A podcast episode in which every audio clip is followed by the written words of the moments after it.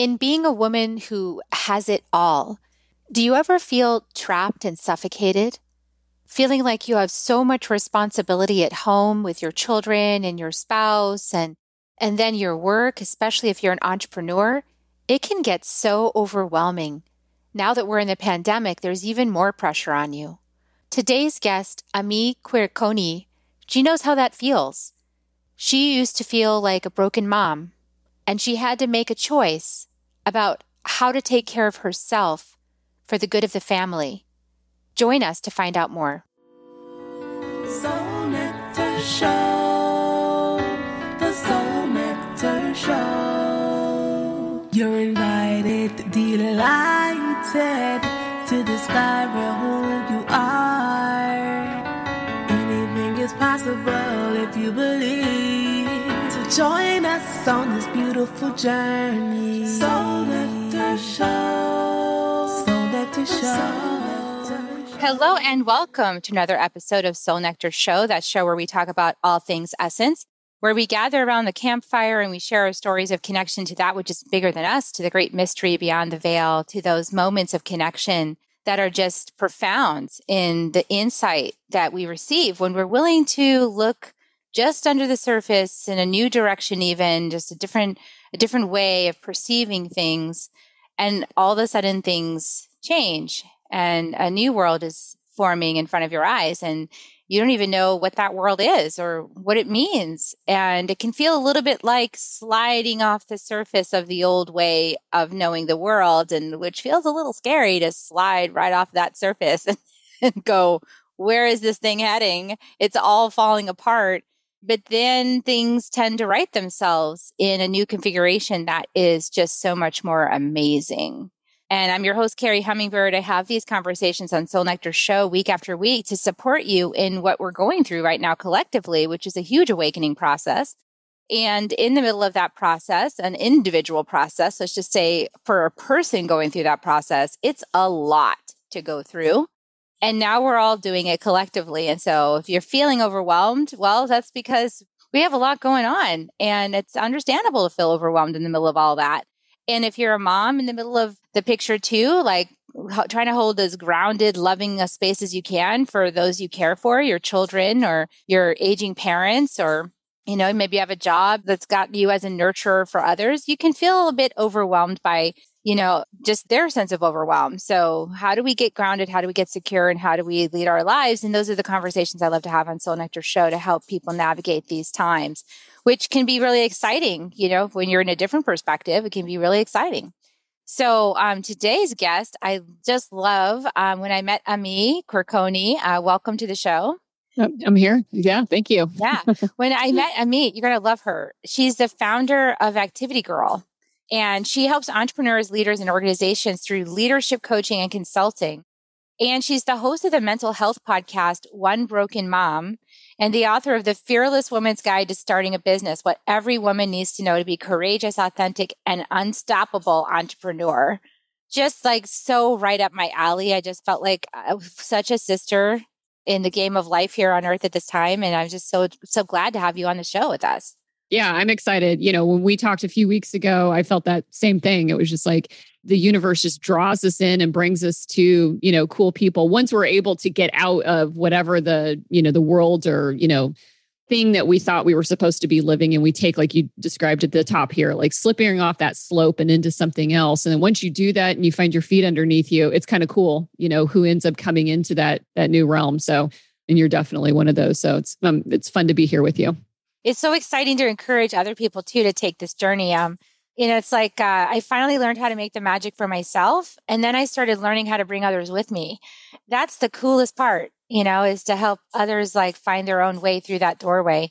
I know that um, we're in the middle of a, a crazy time, and so part of what I like to do is share people's stories as the beginning part of our broadcast because I feel like if you hear someone else's a story, you might pick up some key points in their journey that relate to yours that help you really like go, oh, like a benchmark, like, oh, okay, yeah, I'm kind of in that spot right now.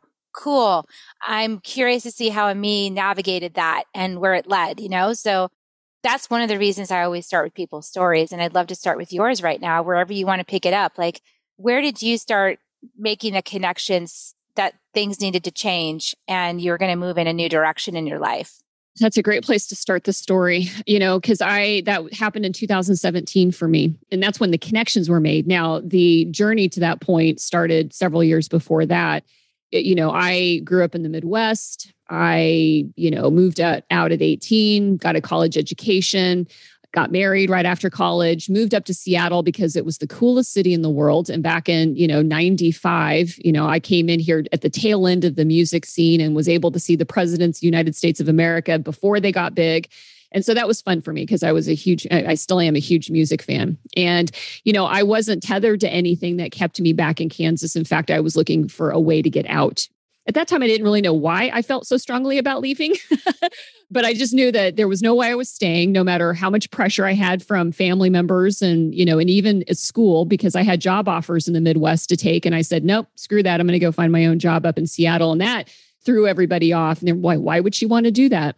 But I moved out here and I was only married for a couple of years to my high school sweetheart before I just felt like I felt more at uh, home in Seattle than I did in Kansas. And so once I actually got out, I was like, man, this is more my people. You know, I'm in a community and an environment that feels better to me.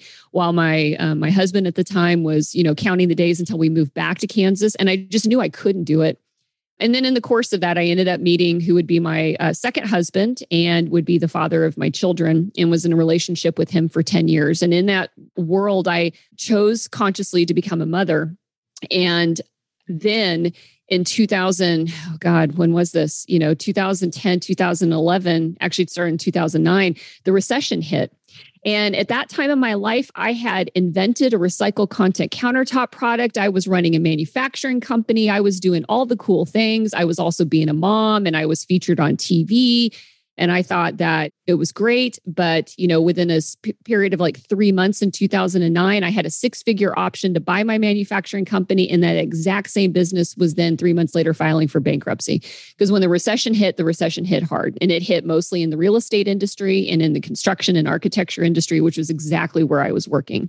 So I went from feeling like I was thriving and just crushing life to not knowing really what I needed to do or what I wanted to do next. And I made an emotional decision. And the emotional decision was is instead of closing my manufacturing company, I would take on a business partner and I would continue for another couple of years. And that would be the beginning of a dark period that I call my dark woman phase. Um, I changed. The partnership was unhealthy and toxic, and it caused resentment in my marriage and at the same time, I have these two little human beings. One's like five years old and one's like two years old. And so I would come home from a toxic situation with this really just corrosive partnership. And I'd get no support from my partner. And I'd have these two little humans that needed me. And I got overwhelmed fast. I went from being, I'm into this to be a mom and I'm going to be a better mom than my mom ever was. And it'll be amazing to suddenly feeling trapped, um, suffocating and i mean it still brings tears to my eyes i i still feel all of that you know of how the trauma of what was going on to me in my psyche and my body and how i feel so much regret even though it's you know not my fault but i feel regret over how all of that shook out I ended up getting divorced. And in the course of the divorce, the decision was to my husband to be the custodial parent because he was honestly the guy who showed up for all the teacher meetings while I just had my head down and I was all about business and entrepreneurship and, you know, and all that, you know, fun stuff for me and and we decided that too because it would allow me to maybe spend the time that i needed in my business to see if i couldn't salvage it if i couldn't salvage the relationship if i couldn't pull the company back together if i couldn't survive the recession and i felt relieved and I know that there's a lot of women that would probably feel the exact same way I do. But in our culture, women can't feel relieved at having the burden of being the mother lifted from their shoulders. I mean, we're judged, we're scorned, lots of nasty words talked about women who, um, you know, can't be moms or can't figure out what to do for, you know, momming. But I admit it today that like it felt like such a huge relief off my shoulders because I was, I did know what I was doing. Motherhood got really hard really fast and I couldn't figure out how to balance it. And this period of time between then 2009 up until 2017, I felt like I was figuring things out, but in reality, I was just going deeper and deeper and deeper. And by the time 2017 came around, I was without another business. I, you know, and I was out another romantic relationship. But the key thing was is that the early part of that year, my kid's dad got to a place where he could no longer handle the custodial parent position like emotionally it was different because the kids were now becoming teenagers and that's a whole nother realm of you know parenting challenges when our kids begin to individuate from us and you know want to be their whole humans that they really are and I decided that there was no way that I was saying anything but yes to bringing my kids in. And I was just going to figure out how I needed to show up and be a mom. And, you know, that forced my current personal relationship at that time to end, which I needed to end anyways, because it was an abusive situation. And come 2017, I'm like, okay, wow, I'm like in chaos mode here. Like I have no money. I am drained emotionally. I've got these two kids that need me. I don't know, like, am I cursed? Like, what's going on in my life? I need to figure this all out.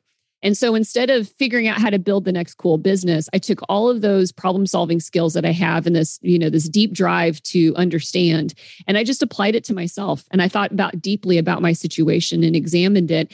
And by the end of the year, I realized what was going on, which was I had a lot of unresolved trauma in my past. You know, the person that I became was the result of dysfunction and survival. And yeah, I had done a really good job of surviving it but at the expense of not understanding it. And when I got into things like the neuroscience behind our brain architecture and how it comes to be and how emotions become designed and developed into our system and how habits are formed, it all started to make sense for me of what I actually needed to change finally. And my rebirth day is December 17th of 2017. That's the day that it all like the switch went into my head and my life had never been the same since. But most importantly on that day, I realized that I had a chance if I took it to be able to course correct for my children because I was going to bestow onto them the generations of trauma that I had inherited from my mother that she had inherited from her experiences that had been passed down from you know the generation before.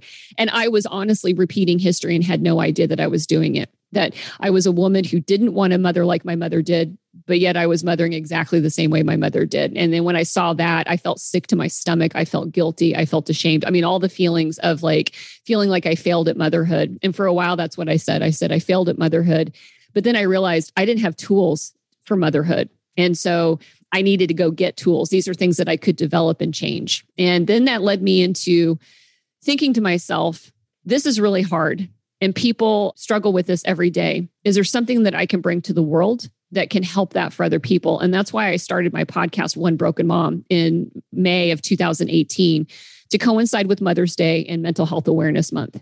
So I'm going to start sharing my journey vulnerably. I'm going to reach out to experts. I'm going to bring them in, ask them all the questions I want to ask and that other people want to know about.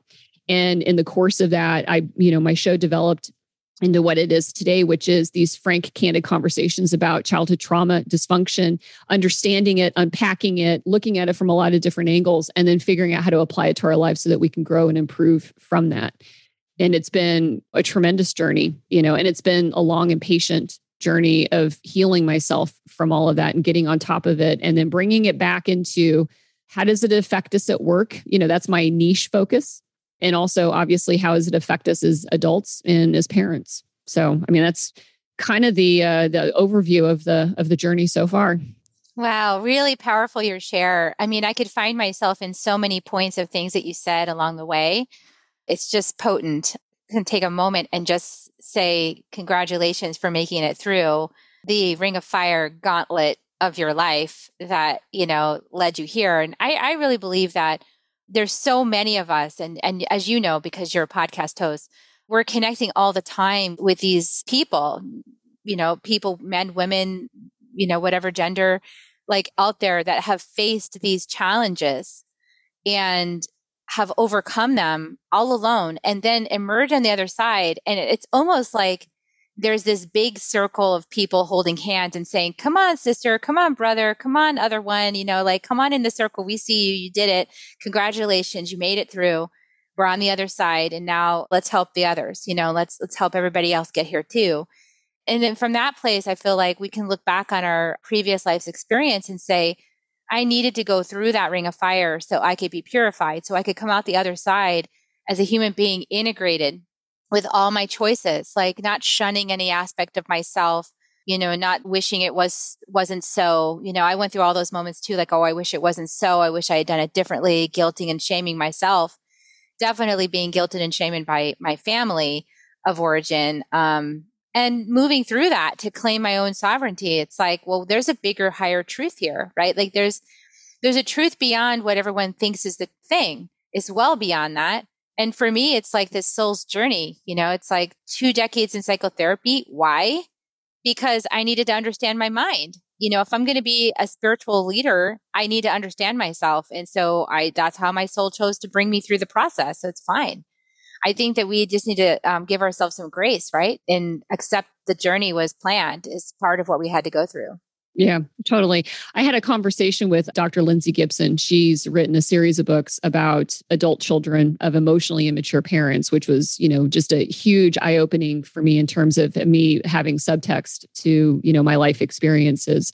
And she talks about the story of a Greek goddess. I can't remember the Greek goddess's name, but you know, the idea that, you know, as before our souls enter the earth, we sit on the lap of the goddess and the goddess whispers into our ear what our purpose is and then um, pushes, you know, closes our mouth. And that's where the indentation is right above our lips.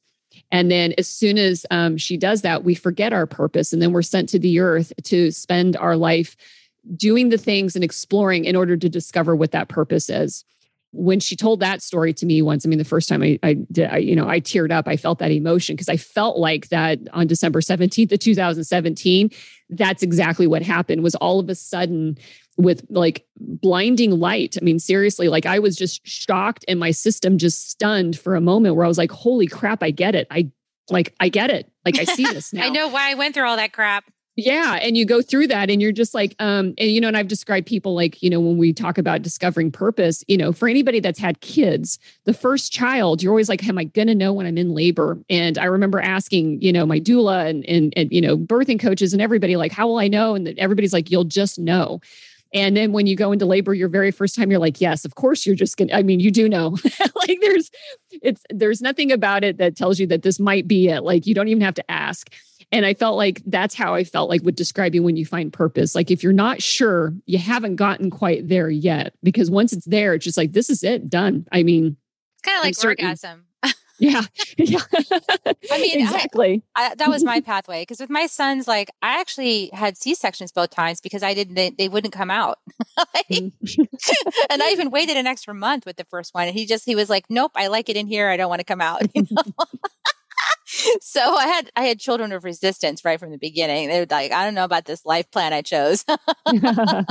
so anyway, so yeah, I found out mine with orgasm because I was like, um, did I have it? Is that what it is? I'm not sure. Is that? And then all of a sudden, and see, my spiritual awakening started when I had my first one because my friend invited me to the slumber party thing, and she said, hey, you know, just come look at these toys, and I was like, uh, mm, you know, because of my own traumas in early childhood, I wasn't comfortable with my body. You know, I was always like kind of holding that kind of thing at arm's distance.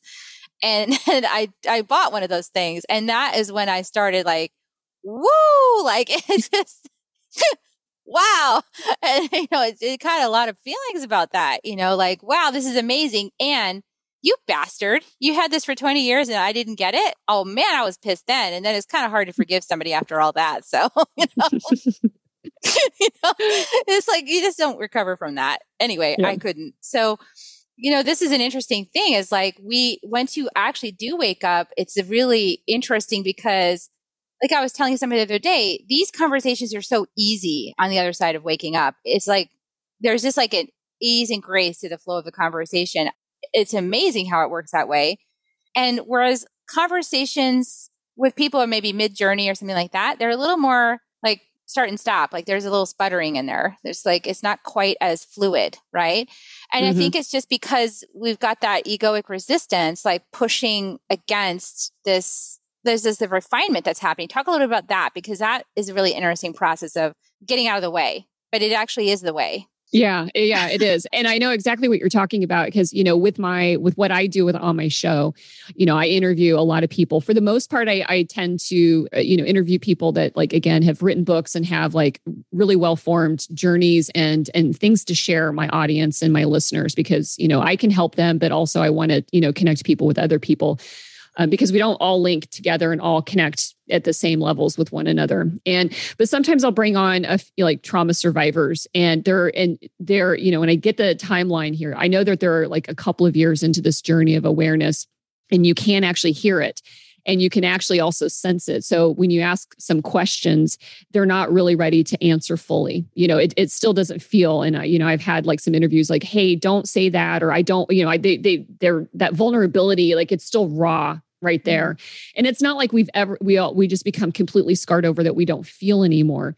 But I feel like where we get to once we go through this healing of being able to make some peace and find some compassion for that experience, I feel like we're able to look back at this other person we were almost as if they are a different person and actually be a third person viewer telling a story of something that we've witnessed because now we're seeing it through different eyes. And that's why for me, it is easy to, while I still feel it, my own experiences traumatized me as well as all the other things that had actually happened. And I don't, I don't expect that to go away, you know, very easily. I can talk about my experience as if that happened to this other woman that I was. It's me and it's not like who I am today.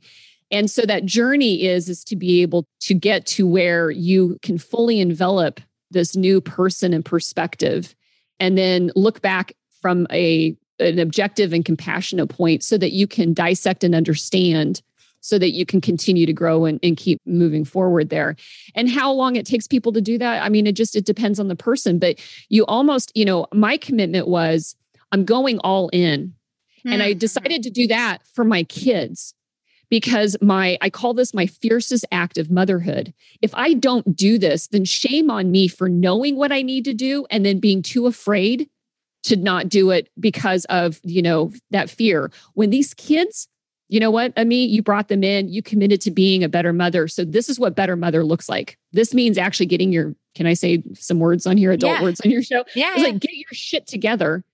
Otherwise, you know, again, shame on you for not doing something about it. And so that was weekly therapy sessions and unpacking it and just saying, I'm here for all of this and and then doing work between therapy sessions you know it's not just go to therapy cry it out and then go back to the same old same old it is what do i have to do every single day to create these changes in my life to get to a place where I can show up as the mom they need to be. And there are many days, even still today, but for, you know, in the early stages where I realized how often my little person had been showing up as their mother and not their mother. And so then when I learned that skill of, okay, you got to mother you and them at the same time. I'm, I'm sitting here, you know, kind of comforting this, the discomfort and the trapped feeling and the, you know, all the little things that were like my little human that had been traumatized by her own mother.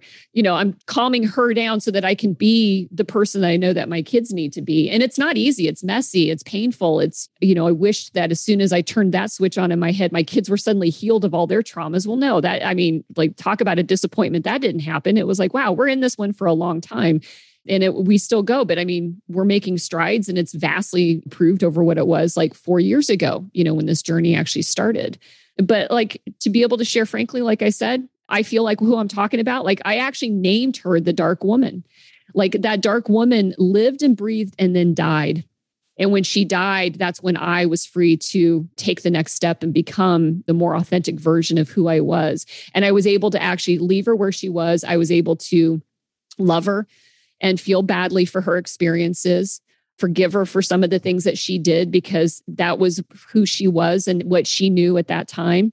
But I leave her where she belongs, which is in this one chapter of my history. And then I talk about and I share her experiences with everybody.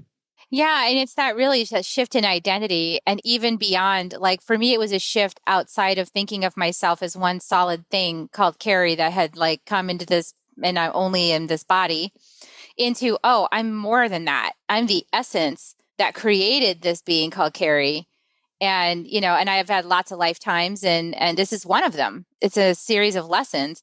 It's like shifting the identity of who you think you are actually opens up like this whole ability to have conversation about yourself and your life journey from a different perspective. That's like outside that victim rescue or perpetrator victim consciousness conversation. And, you know, along those same lines, it's like as a mom, and I, I'm pretty sure many moms resonate with me, I wanted to be the perfect mom. Like, I wanted to be like the perfect mom and do it all right. And, you know, and have kids that like were stars of the, of the school play and and stars of the soccer team and you know my kid's awesome and getting A's and all of this kind of stuff and then right from the beginning when my older son wouldn't comply with that I was confronted with oh crap why you know why isn't this happening you know why he he has love and support I give him so much love like why is it not working and it's because I, I was a little child parenting my baby, like you talked about, and I didn't even know it. I was still being the maiden who needed to be rescued instead of the mother who knows best, you know, like that's a whole different energetic there. And what's interesting is that as I look back on it, and my kids watched me go through my spiritual dark night of the soul and my reclaiming of myself, they watched me in a puddle on the floor many, many times, you know, where I'm just like, I just came back from a spiritual retreat or something and I'm just like a mess, you know, because of all the things that got stirred up that need healing. And I thought judging myself for a while about that. Like, wow, you know, I'm supposed to have it all together. I'm supposed to show them, you know, really put together adult. And here I'm like just showing them like this messy soup of a person that's like, seems like she might be three, you know, and, and other times might be 17. And, you know, I finally realized I, actually did okay because I demonstrated the pathway of facing all the dark crap inside of yourself and bringing love to it. And I showed them what it looks like to survive a dark night of the soul. I mean, I think we're in a time when everyone is going to need to know how to survive a dark night of the soul. So I actually showed them exactly the curriculum they need right now. It's just that my ego doesn't like being imperfect. Yeah, that's interesting. I hear you. And I can't relate to that idea of motherhood. Like that wasn't even at all for me what I was doing. I I mean, I only knew I didn't want to be like my mother. Like that was literally my metric. And for me, it was not about having like this script of what success looks like. It was about letting my kids be whoever they wanted to be because I was not allowed to be whoever I wanted to be so that was, you know, I remember even when they were like, you know, when my son was a baby, people would ask me like my thoughts on college. Now I I have two degrees. I have a bachelor's degree and a master's degree. So you would think my answer would be like college is amazing. And I was like, my kids don't want to go to college. They shouldn't go to college. I mean, I want them to do what's right for them. I go, I think it's because I remember being in college and seeing kids that were there with me who were forced into the role and the, you know, kind of the mode and they were miserable and they were depressed and anxious and they didn't know how to leave because their parents were telling them they couldn't and they dropped out anyways. And they were or they were stayed in it and wasted all the money. And i thought well that just seems like a complete waste of everyone's time and energy. Why don't we just let people decide for themselves what they should do and whether or not college fits you know? And so, you know, for me, the challenges that I ended up having in this role with mother was just, uh, you know, I I unpacked the fact that I was an oldest daughter in my family. And when you have an emotionally immature mother who actually was traumatized by becoming a mother, like she became pregnant at a young age, she had intense pressures to continue on and to, you know, carry on this child, get married. She ended up marrying an abusive person. She was trapped into a life that, you know, I honestly, if my mother had been given choices, would have never chosen to be a mom. She had said that many times she uh, but she went with what was told and what people expected her to do and then that was how you know the environment i grew up in. So then i end up with as soon as i show myself to be a highly capable little human like you know being called a little adult is one of the worst things we can do to little kids because they're just children. They may be capable exactly. and they may be intelligent but they're children. And so when the little adult highly capable version of me started to show up and then other siblings started to arrive in the family I was put in charge of taking care of them so that my mother could be relieved of her mothering duties. And so that was where I came from. My sense of motherhood was wow, it feels like it's a trap because I grew up trapped into the role of having to be a caretaker for other small humans when I didn't want to, but I didn't know how to get out of it out of a fear of being sent away or abandoned or given. I mean, there's all of that, you know, small details in the storyline here. And so I became extremely compliant and resented. And so by the time I was 18 years old, I was full of anger. I was full of resentment. The last thing I wanted to do was to have a kid. Like I left with no desire to have kids. So then when I come to a place in my life where suddenly my maternal instincts kick in, I have no sense of resolution of all those past feelings about how I really felt about being around and having to be called upon to put my needs aside to take care of other people. Like that never got worked out. And so I carried all of that unseen challenge into my relationship and into parenting. And so lo and behold, when suddenly it got that that showed up and I had to, you know, do that and I had no resources, I had no other support in there, I began to resent. Like all the resentment and the anger and everything else came back in. And that's where I was like, man, I said I wasn't going to be my mother. And yet here I was exactly being mm. my mother. you know? That's powerful. Yes. Gosh. I can so relate to that, like being a very capable human and I was an only child, so I wasn't put in charge of other people, but I was left to my own devices, like constantly. And that same feeling of like, there's some gap here. Like, I feel like I should be getting intimacy or closeness or some love or something. And I get little moments of it, and then I'm like kind of pushed away because, you know, people have their limits as to what they are emotionally capable of sharing with each other, right? And then I just wanted to pour love all over my, I just I slimed my kids, you know, like I just like love slimed them. And that was too much too, because that's like the intrusive parent, right? Like it didn't even know that love could be intrusive. But like there's also that, you know, and so it's like just over concern. So I think that we're we're navigating some interesting topics here about like our ideas about what mothering is and what it's not, and uh, what are we prefer it to be like, and what what we don't prefer it to be like, and what we think would have been best for our kids, and then what actually happened. And see, isn't that the whole part of the discussion though? Is like it's a setup. Like no matter what way you look at it, right? Isn't it a setup? It's a setup, right? Talk about that. Yeah. Well, yeah. I mean, and you know, that's the you know, there is no good manual for this, right? Because there's no manual. Humans. Yeah. And, you know, and I talk about this quite a bit. You know, we are the sum of the DNA and the experiences. And those two things we had no choices over. I mean, they just they happened, right? And then here we are. We are the things, those two things. And then you're supposed to have a manual for how you should have been parented by people that didn't have their own manuals. And then you go off into, you know, motherhood without a manual. And probably the only thing that we just need to know that we have we've really never been taught is that we are all going to be unique. We're going to bring into this world our temperament, which will be that DNA thing. And we don't know how the DNA is going to shake together between what I brought to the table and what the sperm donor brought to the table. Right. So then it's kind of like there's a wait and see. But like, you know, you'd mentioned earlier, modeling how to get through life is probably the only thing that we really need to know. And if we can't do that, then that's the skills that we need to build because the rest of that stuff will work itself out. Our children will go explore what they want and they will go become who they want to be. And I feel like at the end of the day, for me, like, you know, my role as mom is to support, secure, you know, love, you know, them and then be able to show them how to discern their emotional relationship with themselves and with other people and how to protect themselves, you know, with healthy boundary settings of knowing that there is a beginning and an end to who we are and who the next person is and that that's okay that we um we should do things that make us feel safe, you know, because having gone through trauma, that's one of the things that most of us lack is this understanding of how do I become safe again with myself. And it doesn't mean building up walls, because if you still feel very anxious and depressed within your walls, that's still not safe for you. It is this inner safety that we can create. And because once we feel that fortitude in our own hearts and minds, then we're able to assert and protect ourselves from the rest of the world. And I feel like that that's really like, that's what I want both of my kids to know, you know, how to do. And um, but is that a skill? Like, is there a manual for that? No, no that's the stuff a- that the rest of us are flailing around figuring out, you know?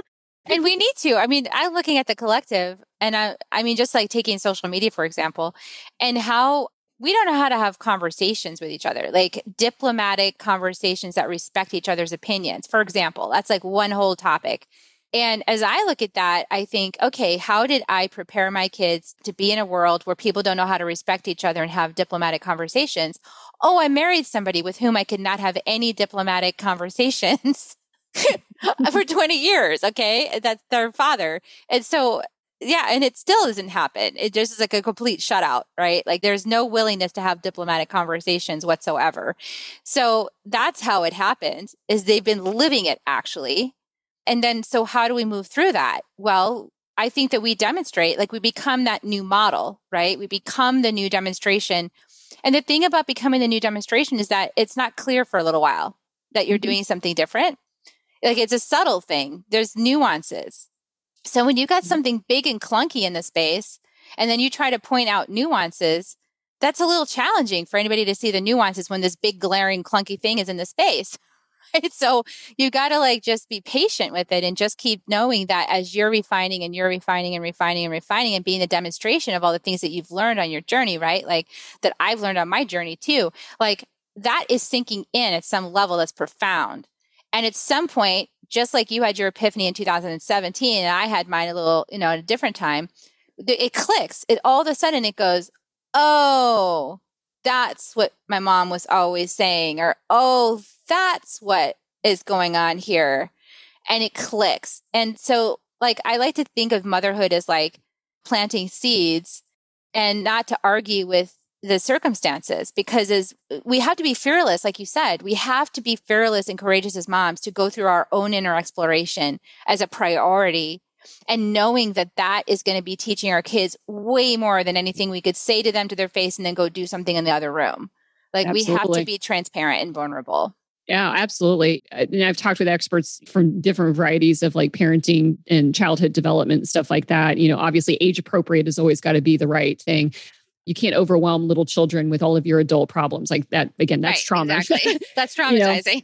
Yeah, that is traumatizing. But it's, you know, I, my big, you know, the thing that actually helps bring me just a little bit of peace over everything that, you know, we've talked about this journey and that we have to live through some of these experiences. And I do think, you know, I sit there and have this conversation with myself. It seems unfair that I had to do that. Like that's an honest human feeling. It feels unfair that I had to do that. Like I feel like I'm a good human being. So why did I have to go through that? And then you get through that and you're like, well, I'm, I went through it so that I can help. And I also look at my kids. It's unfair that they had to go through what they've had to go through so far the solace, however, though, is like you said, is that I'm mindful of they are witnessing in real time what challenges look like because they're always going to be challenges no matter how perfect and pristine we want to think we can set our kids up for you know 100% success. The reality is, is that our world is goods and bads ups and downs and so many of us never learned how to make it through the downs so that we can rise up to get to the goods. That's this resilience. And when that is what you're demonstrating, like, hey, I can go from being down here to you know financially in a terrible situation emotionally in a terrible situation i'm not going to tell you that life's going to get better i'm going to show you how you make life better i'm going to show you by going and doing my work on myself and applying it. And I'm going to show you that it is hard and that it is messy, but it is possible. And when I do succeed, I'm going to let you know I'm succeeding. And you're going to see that so that you can see that there is a way out of everything that we can, you know, that we go through.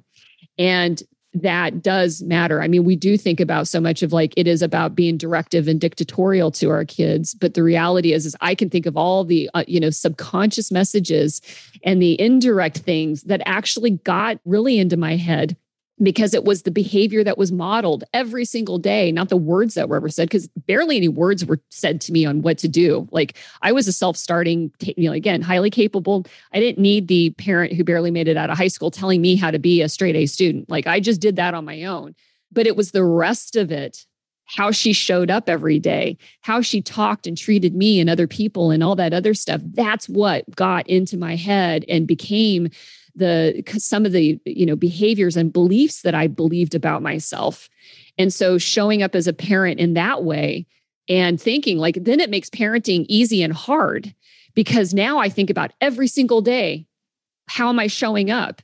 It's not did I give some pithy great advice to my son as he left for work today? It's like no, that's you know he doesn't remember that stuff or what I text him, you know, but every day you realize that you are on and they are watching, even if they aren't consciously watching. The environment that you set is being absorbed and, and brought in and programmed in for them. And that's why I said it, that's what makes parenting then hard. It's a conscientious effort and, and a mindfulness of, you know, am I modeling the behavior I want my kids to know? Am I teaching them something through the, my own actions, my own words, the way I treat people and the way I treat myself? Is something that I want them to be able to have expectations for themselves in their lives and with the people that they cohabitate and and and create relationships with.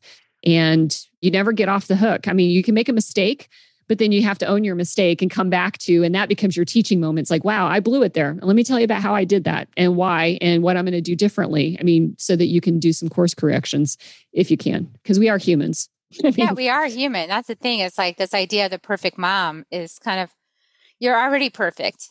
And this is where I like to back up because this is where I had to go to myself because of all the things that I went through, all the things that I endured. You know, I thought I was ready to have kids at 30, you know, after all this. I even had psychotherapy and all this stuff under my belt. You know, I felt like, gosh, I'm going to, I'm going to ace this, you know, like I'm going to ace this exam, you know, like I'm going to, I was the same. Yeah. I'm going to produce these great kids. and I'm going to do it better than my parents and all this. And I found out, you know, some stuff along the way. But, you know, what's interesting is I really judged myself for not being perfect because I'd been so accustomed to getting approval from perfection that like that's for me was the journey of like breaking down the inner narcissist inside of me that I wanted everybody to think everything was perfect or just wanted like everything to be perfect and if it wasn't like perfect according to my definition of perfect that I didn't know what to do with that. And that's why my son was such a great teacher for me. So it's like we have to realize like our children are also teaching us. Like as much as we're teaching them, they're like these magnificent souls that already have lifetimes under their belts and they're teaching us too. And so we have to be teachable, you know, and I feel like that's the new parenting is the realization of that delicate balance between you know i'm taking care of your needs at a certain to a certain age. You know i realize i'm programming you right now because you, your little body doesn't have the ability to say no to anything i'm telling you till seven years old and so there's this huge amount of respect for like what's going into the soup you know during that time and then there's like this willingness to be teachable. Like I've told my kids from very, I don't remember that maybe like um, junior high, I started saying it. I have learned so much from being your mom. You are such a great teacher. You have such an amazing innate wisdom. It's like powerful what you have to share. I always learn so much from you. And to everybody else around me, they just thought I was like, gosh, why are you doing that? You're supposed to be the authority, you know? And I'm like, I don't really feel like I'm supposed to be authority. I feel like I'm supposed to teach my child how to be their own authority and to point out to them like moments where I see them being brilliant. Like, wow, you just taught me something. And to be willing to be humble enough to say to my child, like, I'm your parent, but you just taught me something really powerful. That I feel like is really a new model. You know, I'm getting some success from it. Of course, then I have kids who who think, yeah, I raised myself, mom. And I said, you did. part of me is like, little rascal, I totally have been there for you this whole time. What are you talking about? But I was like, okay, no, he did. He raised himself. Let's just let it be that, right? Because then if he mm-hmm. knows he raised himself, then he doesn't need me, you know? And that's one of the things I was talking about my husband last night. I was like, he's going to college. Man, he's going to college. He doesn't need me anymore. I said, but he, and he looked at me, he said, he hasn't needed you in years. I'm like, I know. I'm in the house every day. He doesn't need me. That's mm-hmm. his own really, like, really weird feeling you know, because almost like part of me wants to be needed, right? So that's another little sneaky codependent place. There's a yeah. lot to this conversation. yeah, because it's a complicated it subject, you know? Yeah, it's interesting. I mean, what you said about, you know, the teachable moments. And I think that that is something that I, uh, our children can trigger us because they can trigger the wounds that we have that are unresolved. Like I said, when my daughter, and for example, um, when her you know very strong uh, personality you know comes out she's i mean her name is reese and i i named her before she was born and it's um, a welsh name and it's usually given to welsh kings but it means fiery and enthusiastic and so even in utero like you know in my stomach there was this sense of her personality uh, you know and i mean so I, I remember going into a an exam and the doctor's like poking at the stomach and she's trying to feel around and reese is just like circling around inside avoiding all of the contact you know i mean it was like this con- and i'm just and the doctor's like she won't sit still for me. She's just like avoiding me every time i go to poke her or touch her or try to you know get and i was like well i mean there she is right? She came out that way. I mean she is that like you know the sense of who she is. And so then when as a teenager, she's evolving into this strong spirited person. I am feeling two things at one time. I'm feeling my own mother who was very just overreacted to everything. If it didn't, if something was going on, it was just freaking crisis mode, yelling, screaming, shouting, and all that other stuff, just super intensity, which for my small human, it was very frightening and scary for me. So then I would get those feelings of that fear of being overwhelmed by this just vomit of intense emotions on top of my little head just to get me to do something and behave the way she wanted me to behave. Right. So that triggers me in. So then, and then the other part sometimes that would get triggered is the teenager who was sick of all of that and was finally just like, shut up and get out of my face and leave me alone. I can't wait to get out of here So then you're in mom mode trying to figure out and how to navigate that. Yeah, and so then you, you realize like at some point, like, okay, what is the mother she needs right now? I'm learning from her interactions how to control all of those things going on inside of my head. And that's great. I'm learning how to get a better understanding of my own inner child and my own inner wounds because of the interaction with my daughter. So instead of shutting down, it's like, God, this is great. I keep, I keep, I, you know, I call it we're sculpting right? So you talk about the big thing and nuances, and it's hard to see like in the big block of marble the nuances because it hasn't gotten revealed yet. But you get to take sandpaper out and start to smooth out some of these little things, right? And that's where you know the kids actually, if you allow them and that experience to again pull back and go, wow, this interaction really triggered me in this way. That's something for me to work on. My daughter has nothing to do on her end. Like maybe there is some behavior correction because it's, you know, whatever it is but I'm not putting the responsibility on her to change her behavior.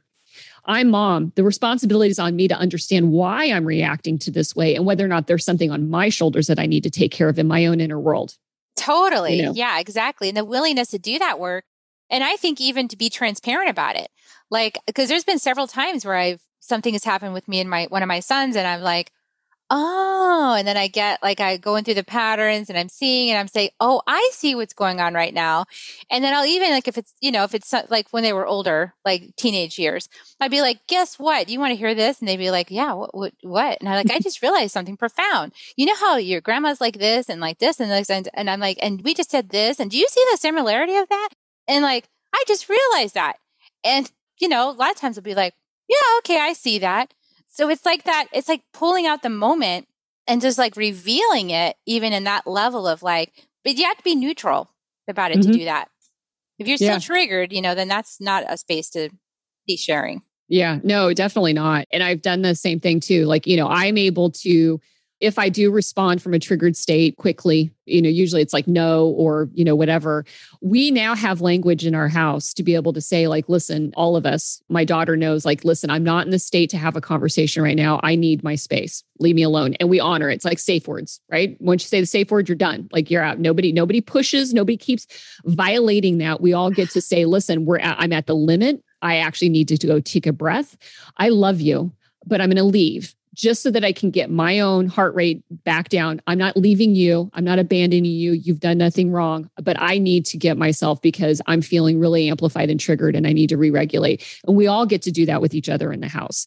And then be able to come back and go, man, um, when you said this, this is how I felt about it and talk out loud so that then the kids can actually see how to bring that conversation skill set into their own selves and that's empathy building as well, right? Because when I share with you what's going on inside of my head, we learn then, ah, okay, so when I start to sense this in other people, I might start to get an idea of what's going on in their inner world, especially if they're unable to communicate that with me. And not everybody can, right? But you become more of like this uh, empathy Jedi when you start to learn and do that. But that's the skills of being able to be able to teach them. And you can only do that by being vulnerable, by being reflective, curious. Curious is a huge thing. I'm curious about why this happened. I'm going to think about this for a bit and then be able to come back and go, you know what? I actually responded in this way. I'm sorry because actually I am. I didn't, that was a trigger response. It wasn't really how I felt, but I instantly felt this. And then I did this, and that's not really what I meant. So let's go back to this. Let's talk about this again. And then let's see where I'm at because I'm actually calmed down now, now that we've had, you know, and I, I know that between my kids, my daughter's really gotten so good at it. I'm so impressed with her. I'm just like, oh my gosh. And I think to myself, as the mom who felt like she failed, I look back and go, holy crap, these kids have skills I never had. They have a house that I never lived in. They have an ability to do these things and express these things and to learn these skills. I can only imagine how amazing their future is for them because if i had had that i think about like what could have you know what could have right? That's the whole game that we can get ourselves into. It but i feel so much better that again i wouldn't have been able to do that without that crappy journey that i had been through without having to push myself to grow and self-reflect. And i knew that if i made myself focused and dedicated to it that i could get in you know get into in time hopefully to get into my children's lives when it would matter. And so to be able to see that for you know 4 years down the road it allows me to breathe a little bit more easily. I know my work isn't done, but it really does matter when you put yourself into it and you dedicate yourself to it that it it and you show up again daily, showing up for them. And so that does, I'm like, just like I said, I'm just, my mind is blown. I have these conversations with their dad. I'm like, God, the emotional intelligence on this girl, mind blowing. I mean, I'm just impressed with it because once it started to connect, it's just like it's an exponential growth, you know, right there for her. And I'm so proud of that for her. Yeah. Well, uh, me, it's because of the woman that you were. It's because of the woman you were 10 years ago, 15 years ago, 20 years ago, three years ago that you became the mother you are today and so much grace for that journey. I just anybody who's been listening and really resonating with this conversation, you know, I just hope that what you take away is that there's no problem and you didn't do anything wrong and this part of the journey and your kids chose you for that journey. So they came on to learn like you look what your daughter has learned in the process of you healing and learning and becoming you, your authentic self, and that what she's gotten to witness and be a part to this whole time, which is going to set her off on such a beautiful course. So it's not about like avoiding problems. It's really about diving in and doing the work and revealing it. So beautiful case example of that courage, that courage to to fall apart and to put yourself back together. Yeah. Well, thank you. I appreciate that. I really do but I love your story and I love your energy and I love I love what you bring into the world with your podcast. I'm going to encourage everybody out there, please um, go check out Ami's podcast, One Broken Mom. I'm of course going to be on there too, so I'll put a link in the show notes uh, whenever that's available. And I want you to go subscribe and like and all that. And hey, please do it for Soul Nectar Show too, because that's how we get messages out there that's how you know search engines make sure that other people who might be looking for this find the information is when you engage in the content. So please like subscribe make a comment share. That really helps us get the messages out. And we're going to give you kisses. So i always give people kisses on the way out. Here we go. Okay. all right. And i'm taking it in. Love you all everybody. See you next week on soul nectar show Bye for now. If you found even one gold nugget in this episode of Soul Nectar Show, will you do us a favor? Will you subscribe, like, and share this episode? Maybe even write a comment and let us know what you thought about it. We really, really want to engage with you at a much deeper level. Let's be part of community together. Have a great week, everyone.